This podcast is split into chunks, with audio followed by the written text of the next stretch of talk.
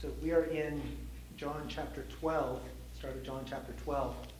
A little logistic note right after this in John is where we get into the triumphal entry. So we're going to skip that until we get to Easter time. So we'll probably jump ahead to the end of John and we'll save Easter for Easter, just for the fun of it. We could do Easter like three or four times. I wouldn't have any problem with that, but y'all might get sick of it.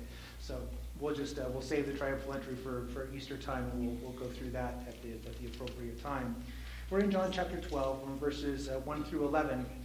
This is a, a verse that's all about worship. It's all about worship.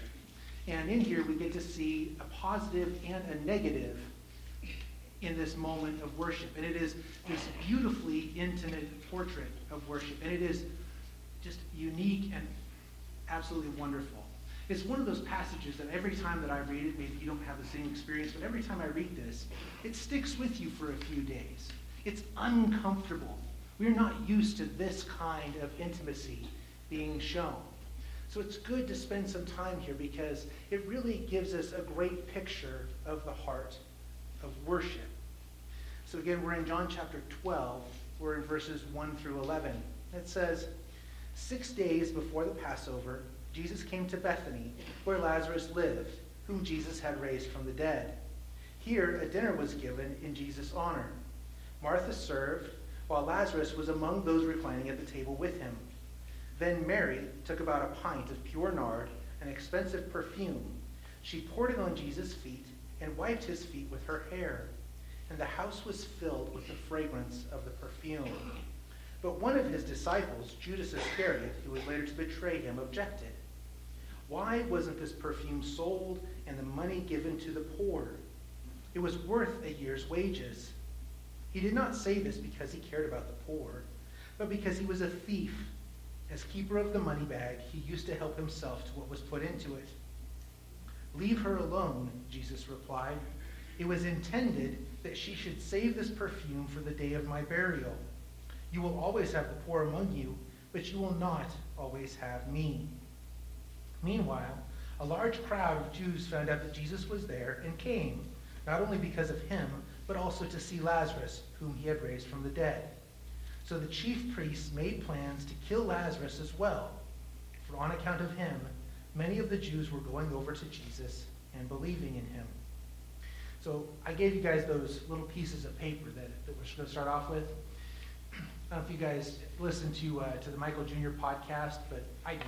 And on there was a, a great point that um, both uh, Michael Jr. and his co-host, uh, um, Pastor Kyle, that, that are on there, they both have adopted children. And one of the exercises they had to do when they went into the adoption process, they were given a piece of paper, this piece of paper, and on there they were asked to do what I'm going to ask you to do, and that is to circle the traits there of if you were adopting a child or of your loved ones or your spouse, whatever, that you would be willing to live with, that you would be willing to take in with you, that you would be most accepting of. Okay? So as we go through, just put that in there, just as you go through, and you can circle as many as you want to. But just circle as many of those that, that you would be willing to accept into your home, understanding that, you know, when you're taking in kids with it from adoption, sometimes they have issues, sometimes they have trauma, sometimes they, they bring things with them. And you have to know with open eyes what you're getting into. So when you have a moment, like say as we're going through the, the passage here, just circle some of those traits, some of those things that you would be willing to live with. So again, like I said, if you were selecting your spouse or your children, what of these traits would you either most desire, or if you don't see something that you like, what you could live with, what you would be okay with having in your home? So we'll move into our recap of last week.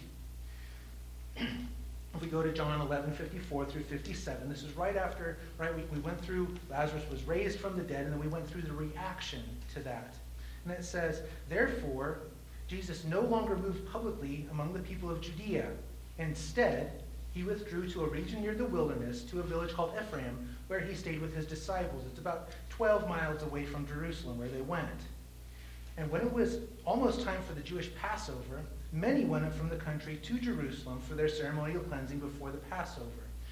Remember, we were talking about, um, uh, not too long ago, we were talking about they, they found Hezekiah's tunnel and they were recently excavating the pool of Siloam at the, the bottom of Jerusalem. It's, it's huge. It's like three uh, modern swimming pools. This is the main pool where when you would come into the city for Passover, it was ceremonially clean. It was fresh running water from Hezekiah's spring.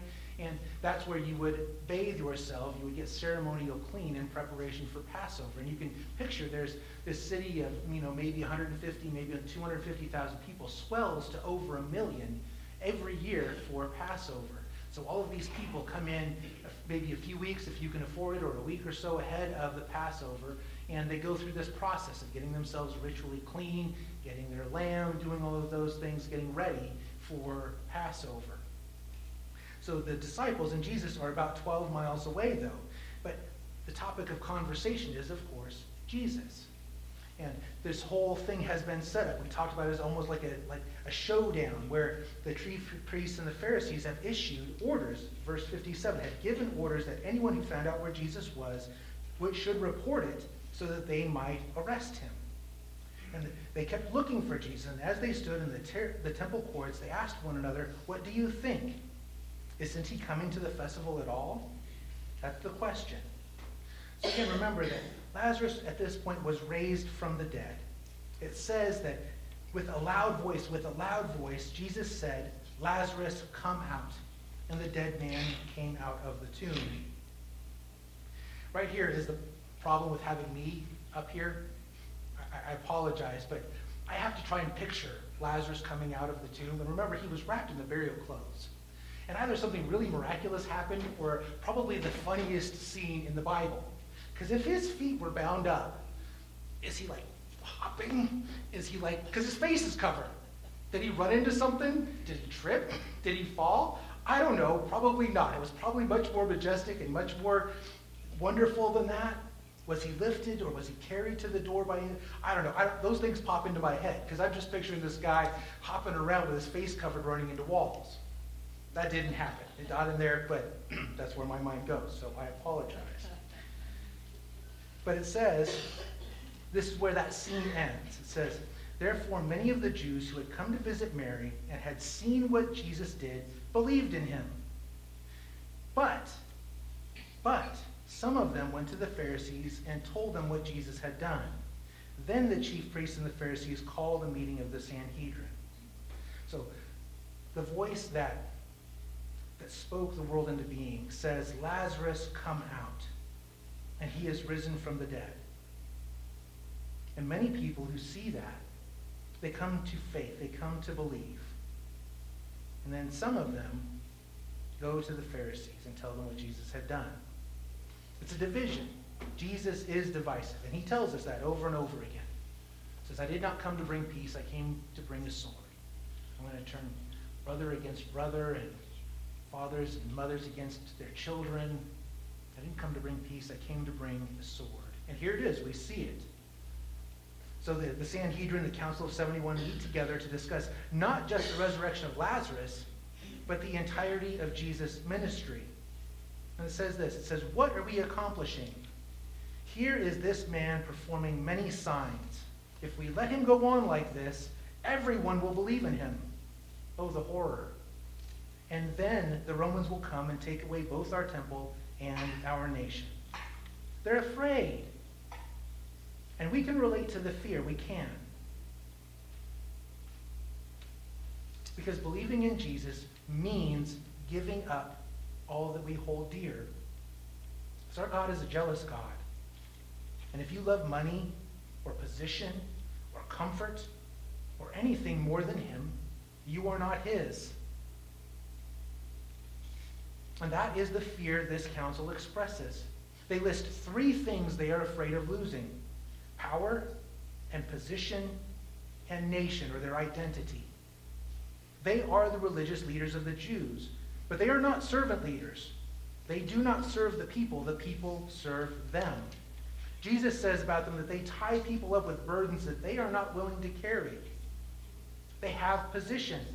They are highly regarded in society. They are wealthy, they are comfortable, they are respected. Notice the first thing that the guy says is, We're losing believers. That's the first thing he lists off is we are losing believers. We are losing influence. We're losing our audience. Isn't that the sad thing to list as the first thing you're afraid of losing, is losing your popularity? And notice what they haven't said. No argument has been made to say that Jesus is wrong. No witness has come forward to say that the miracles are fake. Nothing, nobody has said that Jesus was a fraud. And believe me, this council would have loved it if they could have found someone they could have paraded out to say, no, no, he's a fake, he's a fraud, get him out of here. They would have done it. But no one does. And even if they had, there were hundreds of other witnesses who would have said, no, I was there. I watched Lazarus come out of the tomb. Hundreds of people saw that. Even in front of the council, they cannot say that the miracles did not happen or that Jesus did something wrong. And it is funny that that thou shalt not bear false witness seems to hold. No one is taking a bribe to go before the council and lie about Jesus. That would be Judas that does that later. But their argument is simple preserve our power, preserve our position, and preserve our nation or our identity. So that's our first application for the day. We have to let go of those things. We have to let go of power and position. That even our identity, those things that we cling to. Because if we can't walk away from everything today, then we're not his. If we can't lose our job tomorrow, if we can't, if our self-worth, if our worries about money are tied up in our job. Let it go.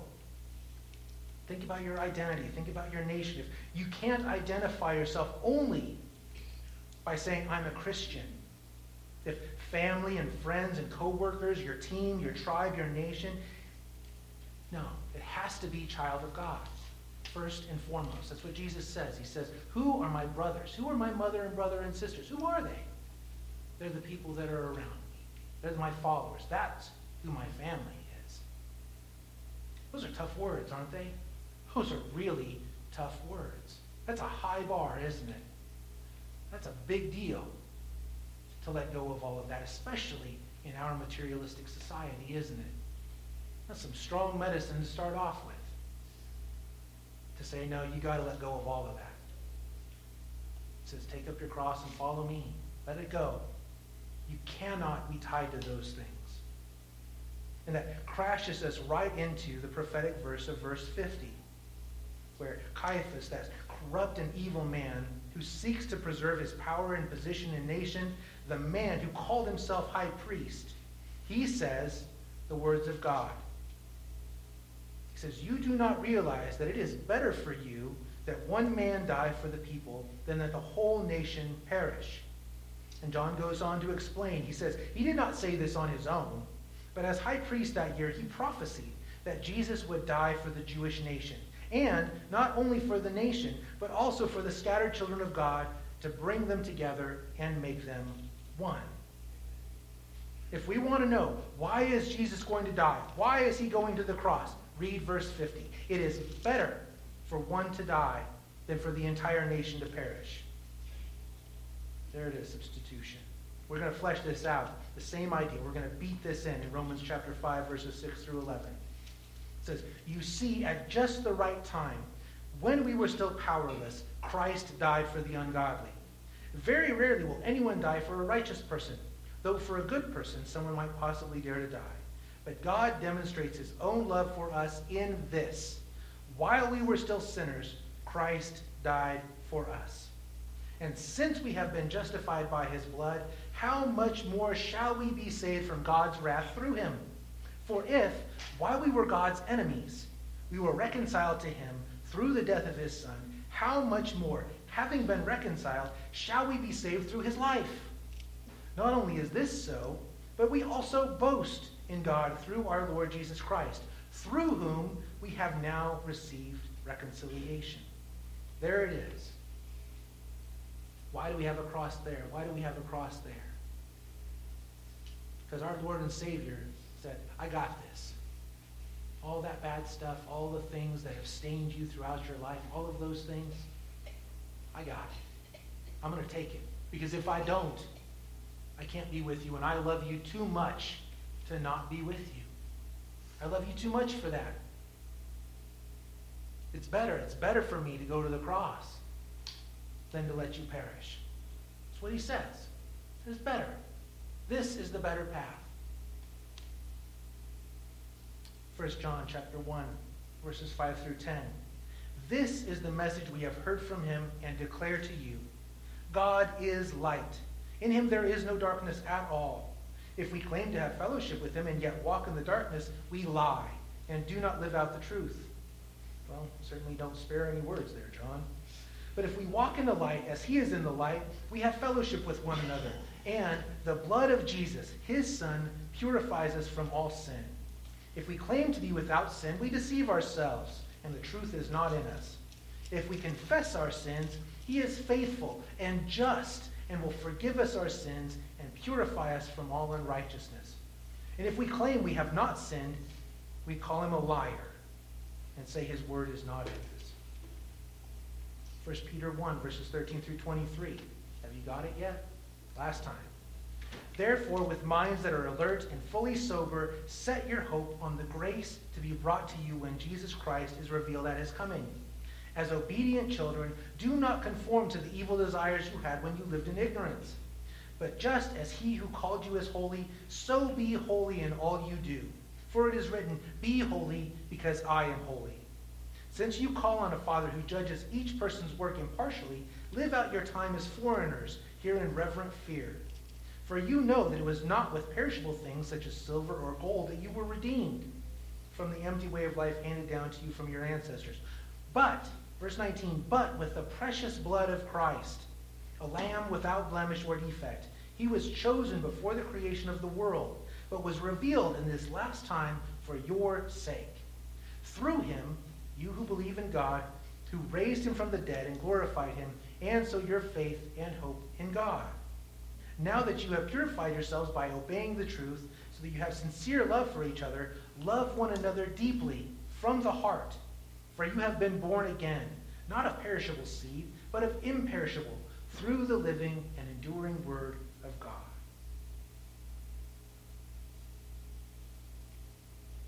Makes crazy, verse 53, doesn't it? Verse 53, John 11, 53 say, So from that day on they plotted to take his life. Lazarus is raised from the dead. All these works have come. All of his teachings have come. And they are so bent on keeping their power and their position and their identity that this is the solution. We're going to take his life. So Jesus and the disciples, they flee, they leave, they go to Ephraim. And it depends on, on what timeline you follow. They were either in Ephraim for a few days, maybe you know five or six days, or maybe a few weeks. Some of the the commentaries think that Luke 16 to 18 happened during this time while they were away. Either way, they go to Ephraim, then they come back. But in the light of Lazarus being raised from the dead, it gives the triumphal entry a little bit more meaning, doesn't it? These crowds that all witnessed it, all these people that have gathered at this house outside. Now suddenly we understand why there is such a fervor when Jesus comes into Jerusalem this event, the raising of Lazarus, has brought everything to the peak. It's a, this big showdown. It's kind of this crazy event, right? Because we have Pilate marching in with his soldiers coming in for the Passover like every year he did. And then we have Jesus coming in riding a donkey and all the people shouting, Hosanna, Hosanna. And then in just a few short days, they will be shouting, Crucify him, crucify him. So Jesus and the disciples returned to Bethany.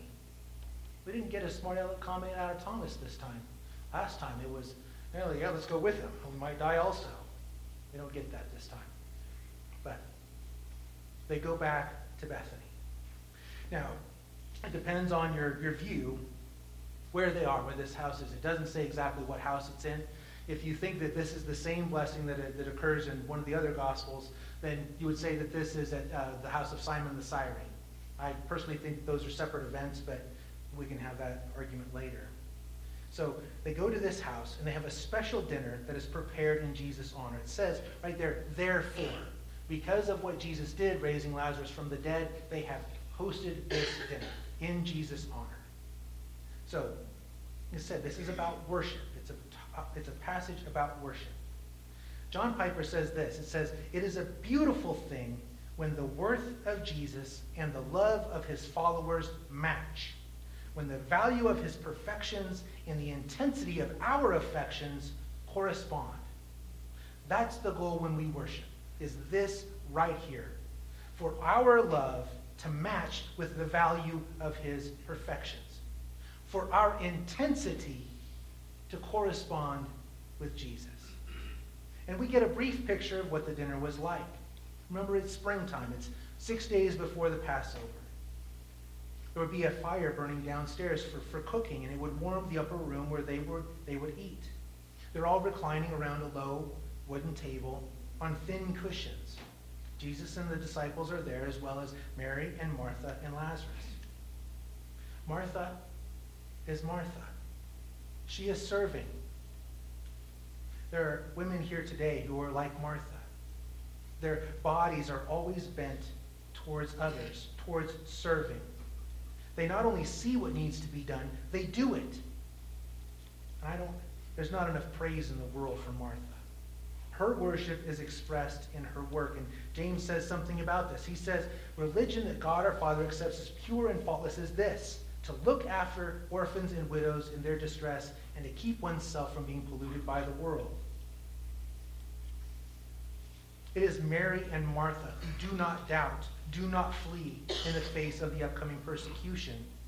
And we're going to say a little bit more about that in just a moment.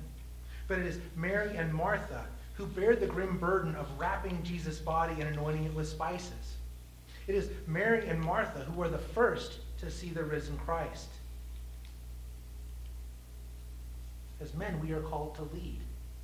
We're called to be heads of our household. I struggle to be worthy of this. What about you guys?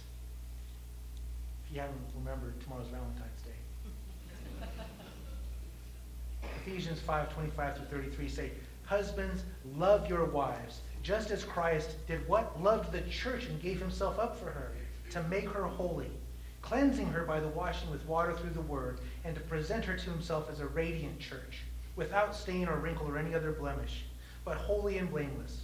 In the same way, husbands ought to love their wives as their own bodies. He who loves his wife loves himself. After all, no one ever hated their own body but they feed and care for their body, just as Christ does the church. For we are members of his body. For this reason, a man will leave his father and mother and be united to his wife, and the two will become one flesh. This is a profound mystery, but I am talking about Christ and the church. However, each of you also must love his wife as he loves himself, and the wife must respect her husband. We lead Mary's and Martha's. Let us be worthy of those gifts that we have been given. So Martha is serving. Lazarus is reclining at the table. Notice, again, not a word from him. We want words from him, the man who flew to the stars. We want him to tell us of his adventure on the other side. But John is firm. That is not the important part. That is not the point of the story. The important part is he died, came back, and reclines at the table with Jesus. Is there a stronger endorsement for Jesus? If you died and came back to life, what would you do? I'm going to Disneyland. No. He says, There's no place I would rather be than at the Master's feet. He's not anger, angry, he's not bitter, he's not anything. He says, No, I'm right here. I need to be at this dinner with Jesus. That's a ringing endorsement, isn't it?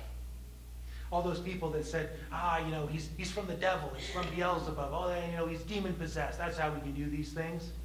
Lazarus would differ, wouldn't he? Lazarus would go, um, no, sorry. I'm here. I'm right here with this guy.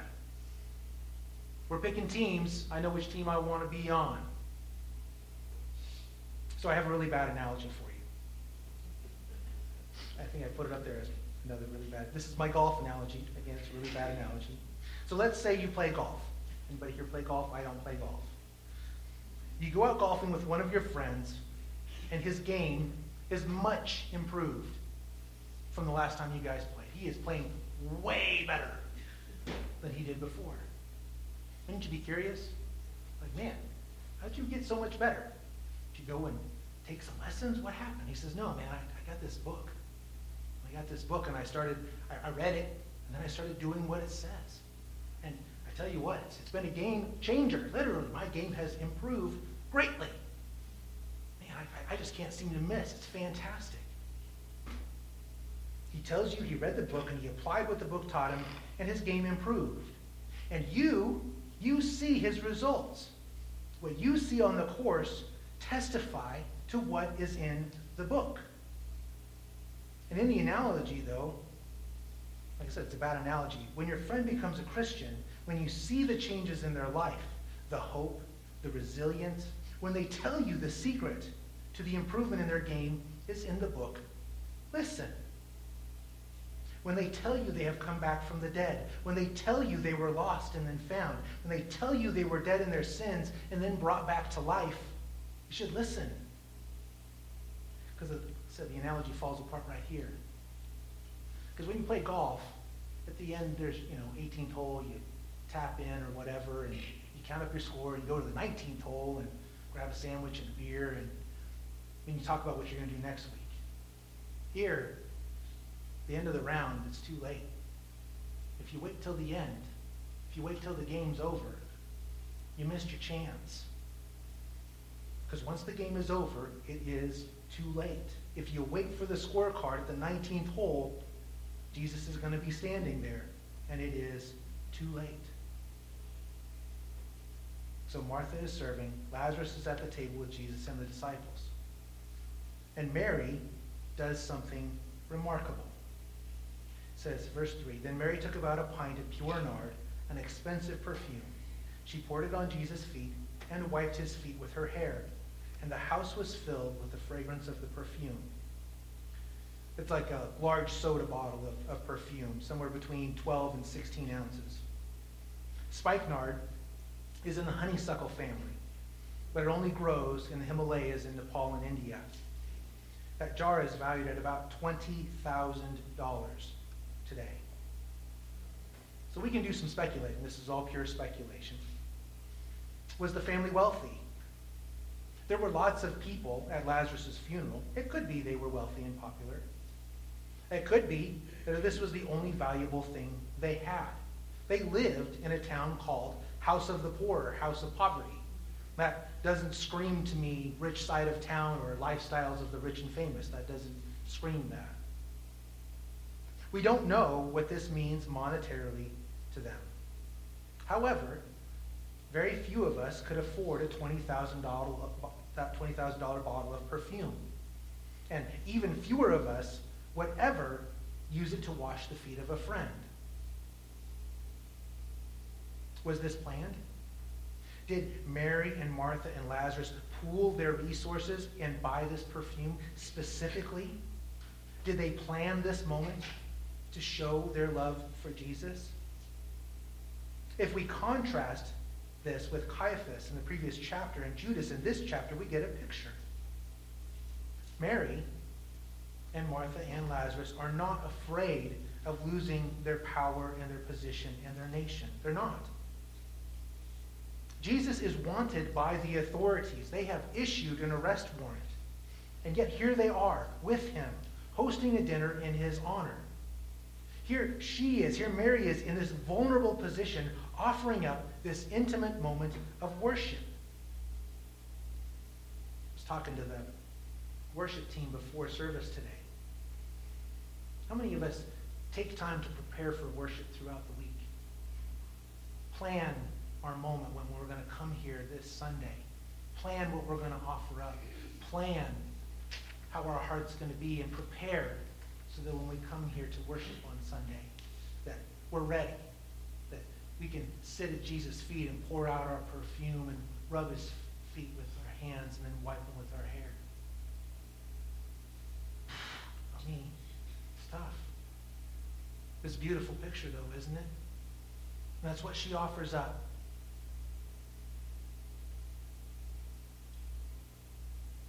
Imagine pulling down that precious, irreplaceable jar. And it's something that once used, you can never get back. You take it to the table in front of, remember, there's, there's people here. It's in front of family and friends and strangers. And then you sit down at the feet of Jesus. And his feet are probably rough, probably not too dirty, because they probably washed before dinner, but first century clean, not 21st century clean. And then you pour the perfume over his feet, and the smell is overwhelming, too strong, too much. But you rub and rub. And once you have rubbed those feet thoroughly, it's time to dry them. In a few days, Jesus himself will honor the disciples by washing their feet. He will wrap a towel around his waist and use the towel to dry their feet. Mary says. Proverbs 16:31 says, "Gray hair is a crown of splendor. It is attained in the way of righteousness." That's the crown that Mary takes her hair and wipes Jesus' feet. That's her honor. She takes her long dark hair and wipes his feet. Now we need to take that heart take that heart and apply it to the next time we worship. That love, that boldness, that intimacy to the next time we worship together. Judas, though, wasn't having it. Judas says, Why wasn't this perfume sold and the money given to the poor? It was worth a year's wages. The hard part is he's not wrong, is he? Every one of us living here now thinks, man, $20,000? We could do a lot with that, couldn't we, around here? 20,000 bucks.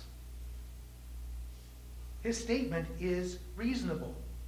Because if you handed me a check for $20,000, you would expect that money to be used to further our mission, whether that's food bank or children's ministry or building or Jesus with the skin on or thinking about Ray and Candace out in Thailand, Myanmar or the jail ministry or the Gideons or, or Young Life, something. And if I took that and I poured it out on the ground, you might be a little bit upset with me. And I would think so. But Jesus is the exception. Jesus is the time to pour your heart out, to empty yourself, to let go, to give up everything that you have. He is the one time when it's okay. He is the one time when we need to be reckless, when we need to be just out there. We need to give everything that we have. We need to fall down at his feet like Mary and like Peter. We need to rush to him. We need to cry out to him. Jesus is the exception. We see this in Luke chapter 17, verses 11 through 19. And it is rare. It says, Now on his way to Jerusalem, Jesus traveled along the border between Samaria and Galilee. As he was going into a village, ten men who had leprosy met him. They stood at a distance and called out in a loud voice, Jesus, Master, have pity on us. When he saw them, he said, Go show yourselves to the priests. And as they went, they were cleansed. Only one of them, only one of them came back one of them, when he saw he was healed, came back, praising God in a loud voice. In front of everyone, he's praising God. He threw himself at Jesus' feet and thanked him. And he was a Samaritan. Judas says sensible words, words that are practical, but they are not from a good heart. See, he kept the money from the, for the disciples. He kept the money bag, and he was stealing. Verse 6 He did not say this because he cared about the poor, but because he was a thief. As keeper of the money bag, he used to keep help himself to what was put into it. Real quick, like how y'all doing on the list? How you guys doing on your on your pieces of paper? Got it signed up? You think you got a pretty good list there? Okay. I think, and this is just me speculating, I think that meeting of the Sanhedrin and the orders to arrest Jesus were the breaking point for Judas. I think he thought he was going to gain. He was going to gain position and power and identity by hanging out with Jesus. He was on the train. All he had to do was play the game, and he was going to be in on the ground floor. I think it was a lot like uh, Jesus' brothers in John chapter 7, where they say, it says, Leave Galilee and go to Judea so that your disciples there may see the works you do. No one who wants to become a public figure acts in secret. Since you are doing these things, show yourself to the world. Let everyone see the miracles, see the show. You want to be a public figure, don't you? Show yourself to the world. And Jesus finally did. Finally, Jesus did this massive, incredible public miracle. They literally saw the hand of God come down and touch the earth, and a dead man walked out of the grave. Hundreds of people saw it. And what happened? Strangely, they didn't get an invitation to be on the Johnny Carson show. No, so the president didn't ask them to come to the White House. Instead, the Sanhedrin issued an arrest warrant. Wanted posters across Judea with the words, Wanted Jesus of Nazareth. And Judas decides it's time to get while the getting is good. I have a straight comparison for you, though. Might hopefully, hopefully you're thinking about going the way of Judas, hopefully change your mind. It's just straight money value. So take this what it's worth. Mary's worship is worth about $20,000. Judas' betrayal is about $1,000. And if someone asks you what is better, we know. We know what is better. Does worship or work better? We know. Luke chapter 10, verse 38 through 42 it says, Martha, Martha, the Lord answered, You worried are, worried and upset about many things, but few things are indeed are, are needed, or indeed only one. Mary has chosen what is better, and it will not be taken away from her. That's when Mary was sitting at the Master's feet, listening to what he said.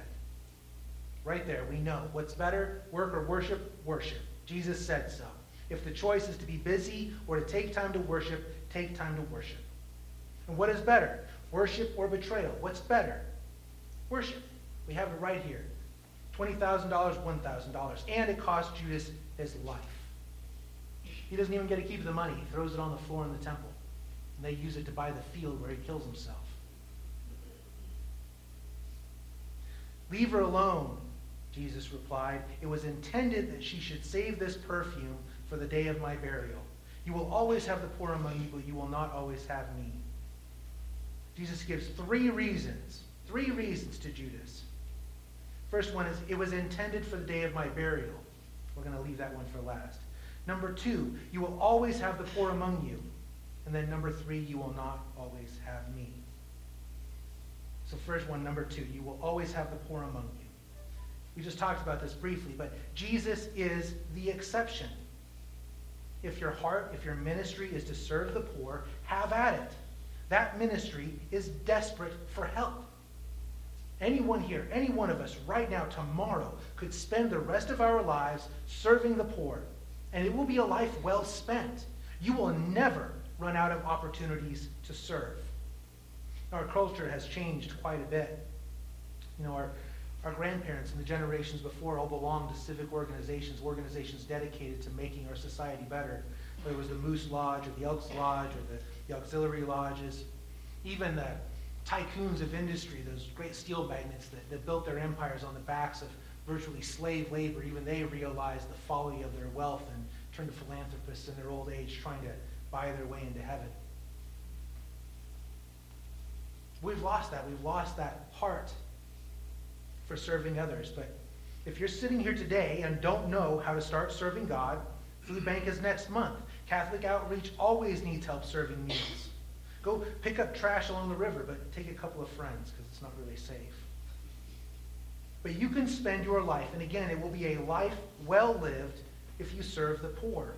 And Jesus tells this to Judas. He's saying, I am the exception, Judas. I am God incarnate. I am the Messiah. You can go out of here and spend the rest of your life serving the poor. But please, Judas, don't go down the road you're looking at. Turn back. Even if you don't believe now, even if you aren't there now, go and serve the poor. But don't go where you were thinking of going.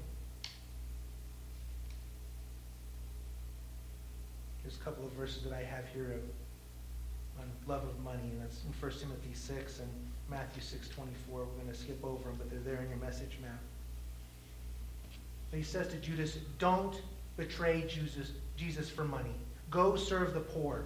Give up the money and the power and the position and the identity and go serve the poor. Look at Mary. She has it right. She has chosen what is better. Number three, you will not always have me with you.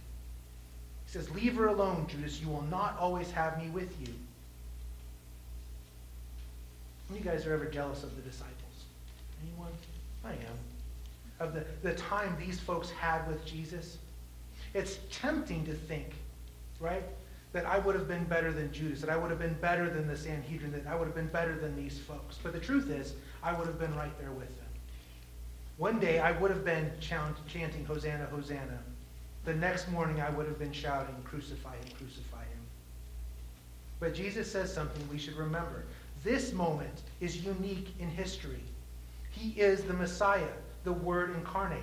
He is God made flesh, dwelling among us. And this has only happened once in history, and it will not happen again until the end of the world. When we see Jesus descending on the clouds, it will be time to turn in our scorecards. Jesus, fully man, fully God, born of woman, his time on earth was limited. He says, You won't always have me with you. We have the seven I am statements in John. I put them on the left side of your, of your bulletin there. John 8 21 says, I am going away, and you will look for me, and you will die in your sin, because where you I go, you cannot come. And that is what he is saying to Judas. This is a picture in this room of the throne room of God. I don't know if you guys see that. Jesus and the 12 are sitting around the table, just like they will be at the end times. The room, the house, is filled with worship and with the smell of perfume. It says that there's incense burning in the throne room. And everyone in that room has been touched and has been blessed by the worship that Mary has offered up. In that very room, in Lazarus, death, death has been defeated. Lazarus has been raised from the dead and is living proof of the resurrection of the life and of the life everlasting. God is there, dwelling among them. The voice that created the world is speaking. The hands that poured out the dust that form Adam and Eve are drinking and hugging. The breath of God is there. And Jesus says, This won't last. I have to leave. So let her have open your eyes, open your ears, open your mind. Breathe. The kingdom is at hand, and you are missing it. Eat the bread of life. Drink the living water. See by the light. Go to the door. He is right there in the room, and he is offering himself. He is the resurrection and the life. He says, Leave her alone, Judas. You won't always have me with you. A little jealous of that. But Jesus says something amazing. He says, You know what? You guys sitting here in fruit have it better. What? John 16, 7 says, But very truly I tell you, it is good that I am going away. Because then you get the advocate, the Holy Spirit. And if I go, I will send him to you. And the last thing leave her alone, Judas. This was meant for my burial. See, Jesus knows Mary and Martha. He knows their hearts, knows they will stay with him. As he is betrayed and arrested and beaten and crucified, they will be there. And they need this worship, this time where their hearts meet his worth. Can you imagine Mary? Because just in a few days, she's going to see those feet that she wiped with her hair bloody and driven through with a nail. She's going to see the man whose feet she had fallen at, who sat and learn that. She, she's going to see him flogged and hanging on the cross. So, what carried them through? What carried Mary and Martha through the crucifixion? What got them out of bed on the first Sunday morning of the new covenant? I listened to Martha's words from, uh, from chapter 11, and I asked myself how they sounded to her as she cried herself to sleep while Jesus was in the tomb. It says, Lord, if you had been here, my brother would not have died. But I know that even now, God will give you whatever you ask. And Jesus said to her, What? He said, Your brother will rise again. And Martha answered, I know he will rise again in the resurrection at the last day. And then Jesus said to her, I am the resurrection and the life. The one who believes in me will live even though they die. And whoever lives by believing in me will never die. Do you believe this? Do you believe it? Do you believe this, Martha? Do you believe it while I'm on the cross? Do you, do you believe while your brother is dead for four days? Do you believe while I'm in the tomb?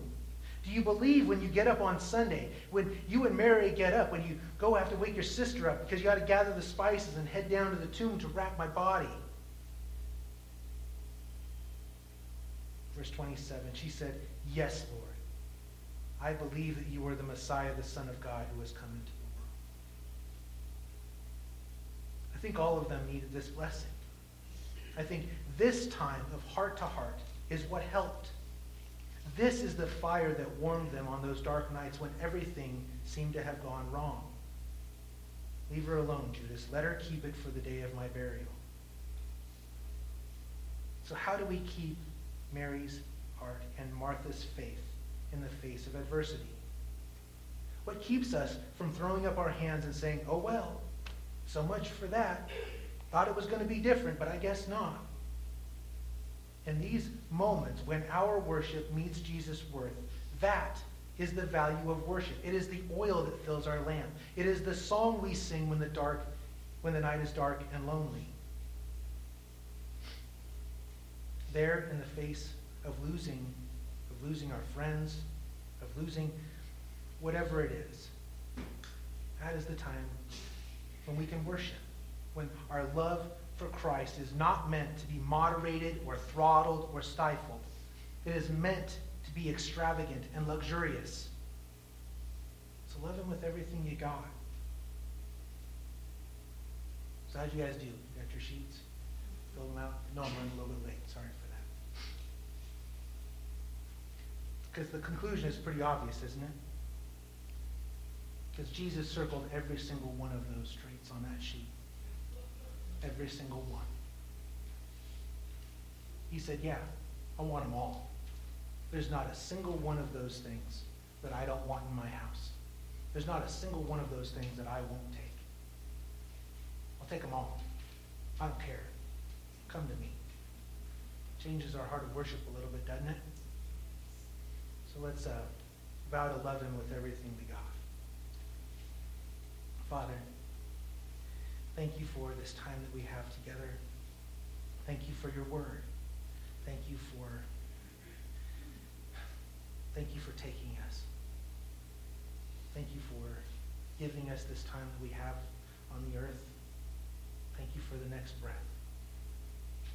Father, we, we lift this up to you that as we go out into this week that those people who are lost, who are hurting, who, who need you, Father, we could partner with you, that we could be your hands and feet, that we could help reach someone for you. Father, we lift up our church to you. We lift it up to you for provision and for growth and for guidance and for discipline. Please keep us on your path. Please bless our children. Please keep them safe. Please guide them in your ways. Please help us to be good spouses, be husbands and wives that honor you. We ask all of that in the name of the gift